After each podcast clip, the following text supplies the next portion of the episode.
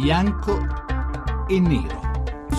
Sono le 18 e 12 minuti, benvenuti a Bianco e Nero 800 05 05 78, il numero verde per dire la vostra sul tema di oggi. E che tema? Oggi parliamo della legge di stabilità, è un'impresa ardua direte voi. In effetti è così, se ci pensate quasi ogni articolo, quasi ogni provvedimento di questo corpus legislativo potrebbe essere sottoposto al bianco e nero. Eh, IRAP sì, IRAP no, TFR in busta paga oppure no, eh, tagli alle regioni bianco o nero, insomma ognuna delle sue parti potrebbe essere scandagliata con il metodo che noi applichiamo, due punti di vista diversi. Ma noi oggi la vogliamo prendere nel suo insieme, anche perché nel suo insieme è stata già molto discussa. Se ci pensate, Matteo Renzi l'altro giorno a Bergamo davanti alla Confindustria ha detto questa è una legge eh, finanziaria di sinistra. Se non l'avessi presentata io, la CGL l'avrebbe applaudita. E dall'altra parte del paese, Squinzi, il presidente di Confindustria, diceva questa legge di stabilità corona il nostro sogno. Però poi c'era la Camusso, c'era la minoranza del PD, molti dubbi. Insomma, questa legge è una legge espansiva, come dice Renzi, o è tutta una grande favola, come dice Brunetta, gra- un grande sogno, una grande favola senza le vere coperture? Beh, insomma, di questo parliamo. E per capirlo meglio abbiamo con noi due ospiti che sono Antonio Tagliani, vicepresidente del Parlamento europeo, Forza Italia. Buonasera Presidente. Buonasera, buonasera a tutti. E poi dovremmo avere Filippo Taddei, che però ancora non ci ha raggiunti, responsabile economia del Partito Democratico, che speriamo eh, arrivi in tempo per incrociare le spade con Antonio Tagliani. Nel frattempo, mentre aspettiamo Taddei, per addentrarci meglio e per capire meglio la posta in gioco di oggi a bianco e nero, sentiamo Daniele Mecenate la sua scheda.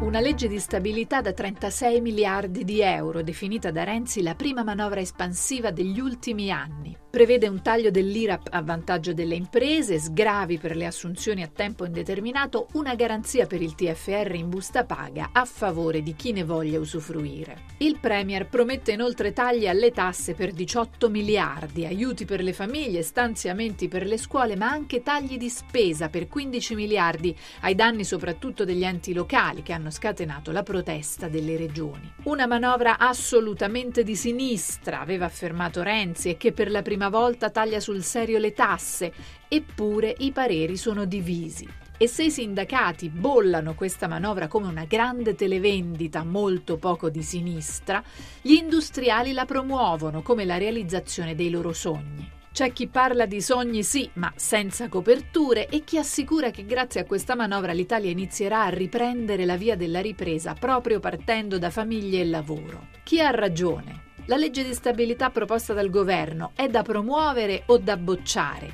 Bianco o nero? Le 18 e 15 minuti, bianco e nero, questo è il nostro dilemma di oggi ed è dedicato niente meno che alla legge di stabilità, insomma quello che riguarda eh, il futuro economico ma nel eh, complessivo del paese per i prossimi anni. Matteo Renzi l'ha presentata con un grande accompagnamento di slide nei giorni scorsi a Palazzo Chigi e questo ha aperto un dibattito di cui siete stati sicuramente testimoni sui giornali e, sui, eh, e sulle televisioni. Bene, noi cominciamo a discuterne anche se siamo ancora in attesa di Filippo Taddei che deve difenderla in quanto responsabile economia del Partito Democratico, ma intanto cerchiamo di capire che cosa ne pensa l'opposizione in questo momento, in questa occasione, incarnata da Antonio Tajani, vicepresidente del Parlamento europeo in, per Forza Italia. Presidente, ho visto che Brunetta ne ha parlato molto male, ha detto che è una che è una favola, è un sogno, in questi 36 miliardi sono senza sostanza, insomma è, un, è, uno dei grandi sogni renziani che non si incrocia con la realtà. Lei che ne pensa? Ah, certamente è un sogno, non è soltanto Brunetta a dire che non c'è copertura, anche l'editoriale del Corriere della Sera di oggi eh, c'è un problema per quanto riguarda la copertura. No, i titoli sono interessanti del eh, compito fatto dal governo bisogna vedere se poi il contenuto dell'articolo corrisponde al titolo, cioè se non c'è il trucco eh, dietro al titolo, perché alcune cose eh, sembrano orientate nella giusta direzione, cioè ridurre la pressione fiscale eh, nel nostro paese, poi bisogna vedere come si riduce e se soprattutto eh, si leva da una parte e si mette dall'altra.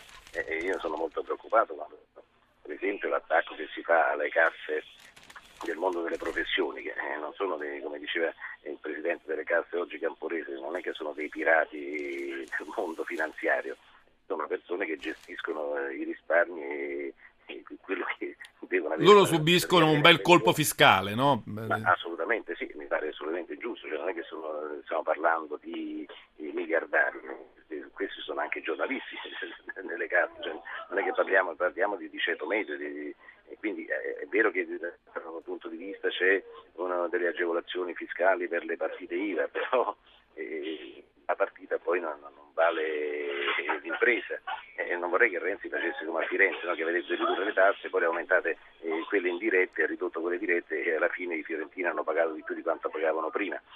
Ecco, insomma, c'è, c'è da leggerlo attentamente e vedere in quale direzione poi sostanzialmente va questa legge di stabilità e soprattutto cosa succederà quando arriverà eh, a Bruxelles sarà letta attentamente. Questo, su, su, questo poi ci torniamo perché lei, sono sicuro, Presidente, su questo ci potrà dare qualche lume. Ma vorrei arrivare adesso a Filippo Taddei, che nel frattempo ci ha raggiunto. Buonasera, onorevole Taddei. Eh, anzi, buonasera, buonasera, purtroppo non No, no, infatti mi, corre- mi, stavo correggendo, lei non è onorevole, ci casco sempre. E, benvenuto qui a Bianco e Nero. Io volevo chiederle questo. C'è un po' una come dire, una contraddizione nel modo in cui questa legge di stabilità è stata accolta. Lo ricordavo in apertura di programma. Da un lato abbiamo avuto qualche giorno fa Renzi, così con una battuta, diceva se questa, se questa legge non l'avessi presentata io, la CGL la dovrebbe applaudire perché è una legge di sinistra, così la definiva. Poi però avevamo dall'altro lato il presidente di Confindustria, Squinzi, che diceva questa legge eh, eh, corona il nostro sogno. Insomma, chi ha ragione? È una legge finanziaria di sinistra, una legge di stabilità di sinistra o una legge di stabilità che piace agli industriali, quindi potremmo dire, volendo, di destra? Ma, ma guardi, io del confesso sono sempre un, un, po' in difficoltà rispetto a queste affer- affermazioni. Facciamo così, eh, è, una, è, una di, è, una, legge di, stabilità che sta dalla parte del lavoro come era difficile fare in passato. Pronto?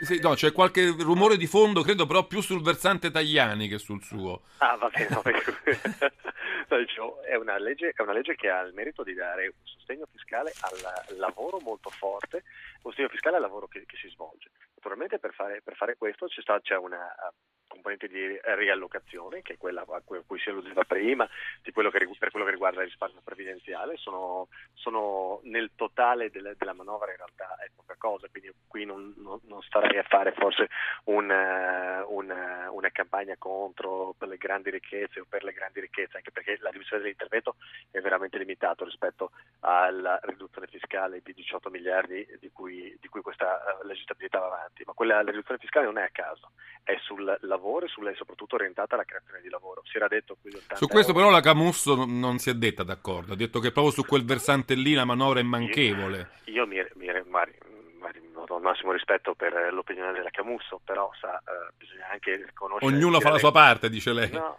ma non dico che ognuno faccia la sua parte, no, secondo me è più una questione di eh, riconoscere quello che c'è e quello che non c'è.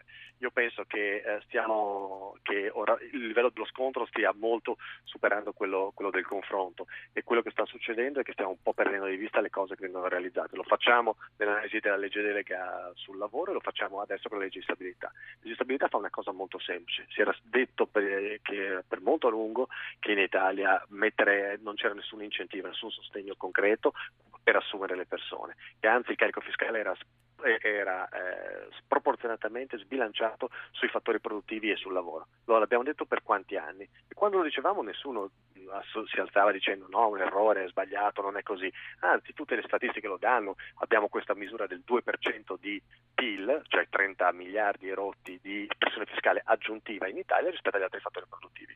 Ora, di questi due punti di PIL, che sono 30 erotti miliardi di tasse che ogni anno chiediamo in più ai lavoratori e alle imprese italiane rispetto a francesi e tedeschi, non rispetto a cinesi o, certo. vietnamiti, rispetto a quella noi in, con, questo, con il combinato disposto del provvedimento del 2014 e del 2015 ne riduciamo 18 miliardi. Mi sembra uno sforzo sinceramente gigantesco. Tadei, la fermo un momento perché voglio tornare al volo da Antonio Tajani che però ci ha al volo lasciati. Questo, che ci ha abbandonato. Sì, ci ha, ci ha, abbandonato, quindi pregherei di recuperarlo. Eh, allora insisto un momento con lei. Renzi ha detto questa IRAP è una cosa che manda i matti che manda ai matti i, le aziende, le imprese, perché è una tassa sul lavoro e più si, più si fa lavorare più si paga. Eh, però poi questo intervento sull'IRAP eh, costa molto caro sul versante delle regioni, che almeno ieri sono insorte contro buona parte dell'impianto di questa manovra. Come gli si risponde? Renzi gli ha risposto molto bruscamente, con due o tre tweet, dicendo non fate proteste, tagliate i vostri sprechi. Ma basta dire questo? Ma no, ma guardi, al, al, netto, al, netto, al netto dire, del tweet eh, e delle e veramente degli, degli aneddoti personali o, o, tutto quanto. Beh, però ormai lei lo sa che i tweet fanno cronaca, fanno, no, fanno fede, una volta che non li ha scritti stanno lì. Ma, ma, non è assolutamente. Ma i quei tweet sono anche sono la dichiarazione, sono un certo livello linea politica, quindi gli va il massimo rispetto. Però stiamo un po' sul petto. Il, il petto è che se io ti offro una riduzione fiscale e non sono un completo qua qua, qua qua qua, o almeno cerco di non esserlo, devo anche essere conseguente. Non batto dire voglio abbassare tasse, su questo siamo d'accordo tutti. Devo essere conseguente, cioè devo andare a guardare la spesa, razionalizzata e ridurre sprechi e inefficienze. Ora, delle due l'una o non ci sono gli sprechi inefficienti in Italia, quindi gli, agli italiani abbiamo raccontato delle frottole fino all'altro ieri, cioè, dovremmo dirgli che la pubblica amministrazione italiana funziona molto bene, oppure questi sprechi inefficienti esistono e allora vanno corretti. Ma se vanno corretti e fossero concentrati in un posto unico, in un singolo ministero, non sarebbe forse troppo facile e forse non l'avremmo già fatto in passato, perché il risultato anche del lavoro di Cottarelli, quello che è emerso con la revisione della spesa, è esattamente il contrario, che sprechi e inefficienze sono sparpagliati a tutti i livelli di governo, ministeriali, Beh, i governatori infatti l'hanno detto, Renzi guardi anche dentro i ministeri, lì sprechi ce ne stanno ma, parecchi. Eh, ma teniamo presente però che come risposta ai governatori che la maggior parte dei tagli fatti da spending review sono a livello di governo centrale, 6 miliardi e mezzo, però da qui a dire che ci siano più sprechi lì e che non sia nulla nelle regioni, ci passa in mezzo un transatlantico. Io penso che se questa operazione è veramente della portata che lo sto descrivendo, e penso che lo sia, allora nessun livello di governo può astrarsi, nessun livello di governo può sottrarsi dal, dal contribuire a quella che è un'operazione complessiva, che peraltro è l'unica operazione che possiamo fare. Io lo sappiamo benissimo che ci sono alcune regioni più efficienti di altre, Sa, non, non, abbiamo bisogno che, che, ci venga spiegato, però sappiamo che le inefficienze uguali sono... sono Tadella, fermo un momento perché nel frattempo ci ha raggiunto Tagliani, quindi lo facciamo intervenire perché aggiungiamo un altro prego, pezzo prego. di riflessione. Eh, Tagliani, lei è stato anche vicepresidente della Commissione europea, adesso è vicepresidente del Parlamento, quindi sa bene come funzionano le cose a Bruxelles. Per mesi, per anni anzi, si è detto, chi incalzava i vari governi diceva bisogna andare a Bruxelles a battere i pugni sul tavolo. Beh, oggi un po' questa manovra batte i pugni sul tavolo di Bruxelles. Ci sono 11 miliardi in deficit. Ci avviciniamo, Renzi ha spinto il deficit fino all'orlo più azzardato del 3%. Ha fatto bene o ha fatto male secondo lei? Ma, eh, il problema è un altro. Eh, si possono battere i pugni sul tavolo se però si fanno le riforme. Eh, il problema è fare le riforme, non soltanto dire benissimo io voglio eh, andare avanti e fare una manovra espansiva, avere una politica di investimenti.